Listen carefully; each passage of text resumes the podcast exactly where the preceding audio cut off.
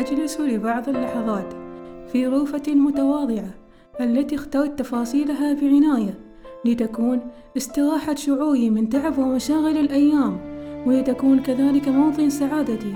غرفتي التي اخترت اللجوء لمحتوياتها كقصاصات الأوراق المتناثرة هنا وهناك والتي سجل عليها بعض التفاصيل الإيجابية التي تعينني وتشجعني للنجاة من وطأة بعض المشاعر. ومكتبتي الصغيرة والمتواضعة والتي تمتلئ بالكتب القيمة فأصبحت تجعلني أجد الإجابات على الكثير من التساؤلات التي تأسر شعوري وأصبحت تعينني كذلك على معرفة انتماءاتي الفكرية حتى لا يصيبني الضيق والضجر من كدر الأيام.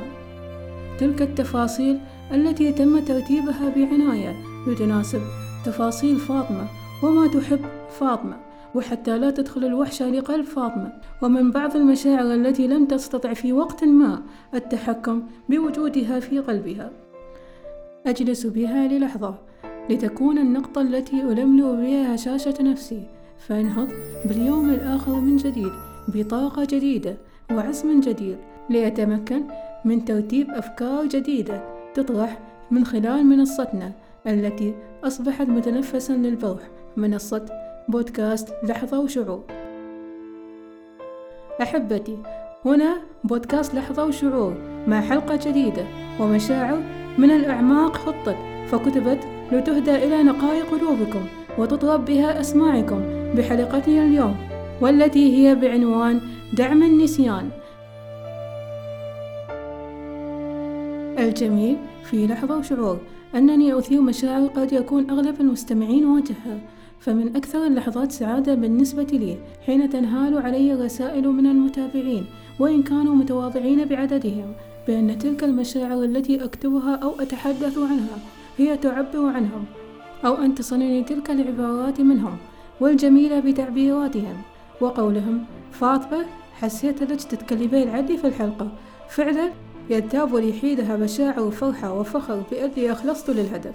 بأن تصل كلماتي لدقائق قلوبكم وتلامسها وأن ذلك يدفعني للاستمرار وبذل المزيد والمزيد وتقديم المزيد بإذن الله تعالى.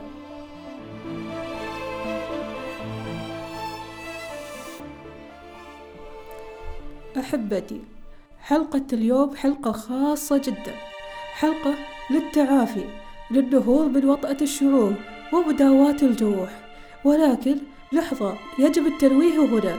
أن لحظة وشعور ليست لتقلب مواجعكم بل لتمسح بكلماتها على حزن قلوبكم وتخرجكم من وطأة شعوركم وتخطي سيء أحاسيسكم ولو تعينكم على إيجاد الطريق السليم لتقبل واقعكم ولحظاتكم والتي شاء الله أن يكتبها لكم ليختبر بها صبركم فإما ثباتكم أو هشاشة قلوبكم.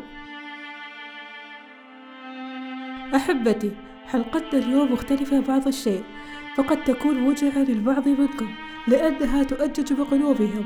ذكريات أيام وسنوات مضت ذكريات لم يمحوها الزمن. فرسخت في أذهاننا وعقولنا وقلوبنا وتواجدت كذلك بلحظاتنا.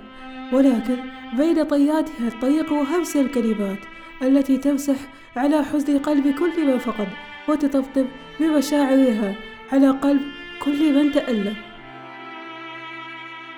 أحبتي جميعنا تعبون تلك اللحظات التي يدخلنا الله عز وجل بها لنكون بها أمام إرادته التي يضعنا باختبار بها مع أقداره فإما نرضى بها فنصبر ونحتسب ونتجاوز سيء المشاعر وإما نسخط وندخل في مسار آخر من الحزن والاكتئاب.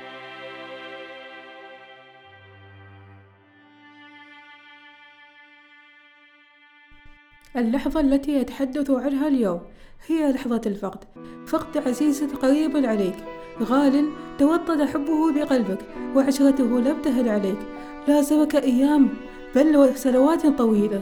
القريب هذا ممكن يكون الأب الذي هو السند والعزوة والحبيب الذي لا يعوض فقده أي مخلوق. الأم دمع الحنان صوت الأمان الأخت الأخ الصحبة. والأصدقاء أو الأقرباء. نعم أعلم. فقدهم موجع جدا وتركهم. يترك فراغ كبير جدا في حياتك. فراغ لا يعوضه أحد. فتمر السنوات ثقيلة بطيئة مثقلة وتعبر بمخيلتك الذكريات واللحظات. كل شيء يذكرك بهم. كل شيء. فيا لصعوبة اللحظة لحظة الفقد. ويا لصعوبة الواقع وتقبله. تقبله صعب ولكن واجب علينا. لحقيقة يجب إدراكها أننا وجدنا في هذا العالم لوقت وسبب وسنرحل عنه لوقت وسبب كذلك.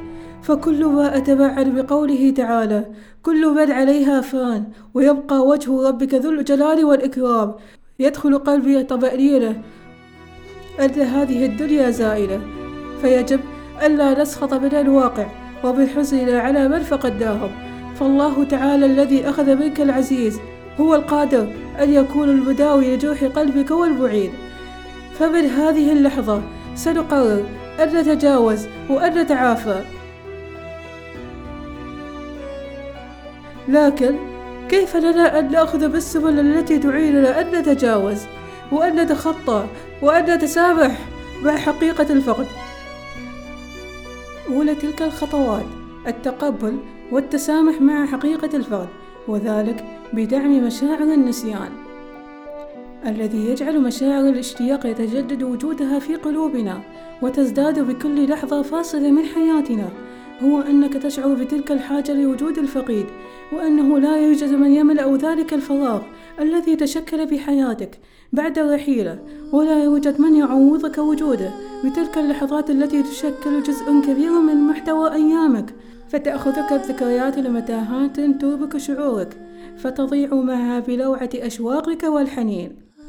فالحن هنا يكمن بدعم مشاعر النسيان والتصالح والتسامح مع الواقع ومع حقيقة الفقد ومحو أثر كل شيء يجعل تلك الذكريات يتأجج شعورها في قلبك.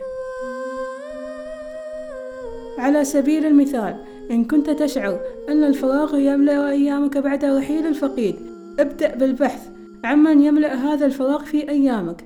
فهناك الكثيرين من حولك من يسعون جاهدين لإسعاد قلبك ولكن جلوسك في ظلمة ووحشة ووطأة الحزن لن يجعلك تفطن لوجودهم. فقط امسح غبار أثر ووحشة الذكرى عن قلبك حتى يصفو لتنعم برؤية جمال الوجود وتنعم بجمال الشعور ثم تنعم بصحبة الأخيار الذي يأخذون بيدك على التجاوز والتخطي ومساندة قلبك ومشاعرك على دعم مشاعر النسيان. ثانيها استبدل مشاعرك الحزينة التي تراودك كلما تذكرت الفقيد والعزيز بمشاعر أخرى تجعلك بحال أفضل وتجعلك تشعر بسعادة وفخر بوجوده في أيامك. كيف ذلك؟ مثلا إذا داهمت قلبك الذكريات الأليمة التي تذكرك بالفقيد وشعرت بأن قلبك يعتصر ألما وشوقا للحبيب والقريب اخرج من المكان الذي تجلس فيه واستبدله بمكان آخر. فبهذه الطريقة سيتشتت انتباه تركيزك على الحدث. وهناك طريقة عفوية أخرى. فمن أسلم الطرق التي تعين على التعافي والتجاوز هي الحديث عن الفقيد أمام المحيطين وتذكر المواقف والأحداث ولكن يجدر الحرص أن تكون المواقف التي يتم ذكرها إيجابية فتكون بذلك قد نفست عن المكبوت بداخلك من المشاعر وفرغت ما يختزل فؤادك من الأشواق وسعدت بأن هناك من شاركك في الحديث عنه عن الذكريات واحرص أن تختم الحديث عنه أمام الجميع بدعوة له أو تذكيرهم بإخراج صدقة عنه. حينها ستشعر بشعور سعادة ورضا لا يمكن وصفه. وختاما يجدر بي الإشارة أنني لا أتحدث كاختصاص في مجال النفسي ولكن أتحدث من باب الإفادة لأني ابنة فقدت فقدت من كان تراه السند في الحياة من كان تراه مصدر قوتها في معترك الأيام. وأعترف وأنا أعد وأكتب لهذه الحلقة وأتحدث بها بأن كل كلمة سردت. كانت نتيجة للتعافي من وطأة الشعور وتجاوز لوعة الإحزان. لأني أؤمن دائما بأن هناك دائما غدا جديد فأنا لا أحوم نفسي من الذكرى ولكن رجوعي إليها دائما يكون بأسلم الطرق. فحين أتذكر والدي الآن أطلق ابتسامة رضا وفخر من أعماقي وأحمد الله الذي أعانني على تقبل هذا هذا الواقع. وأدعو ربي أن يتغمد فقيد قلبي برحمته ويجزيه الفردوس الأعلى من الجنة وأن يرحم جميع أحبائكم وجميع موتانا وموتى المسلمين ويعينكم على تقبل واقعكم ودعم مشاعر النسيان لمشاعركم وتقبلوا تحياتي. هذا البودكاست من إنتاج شركة بونسيانا للإنتاج الفني.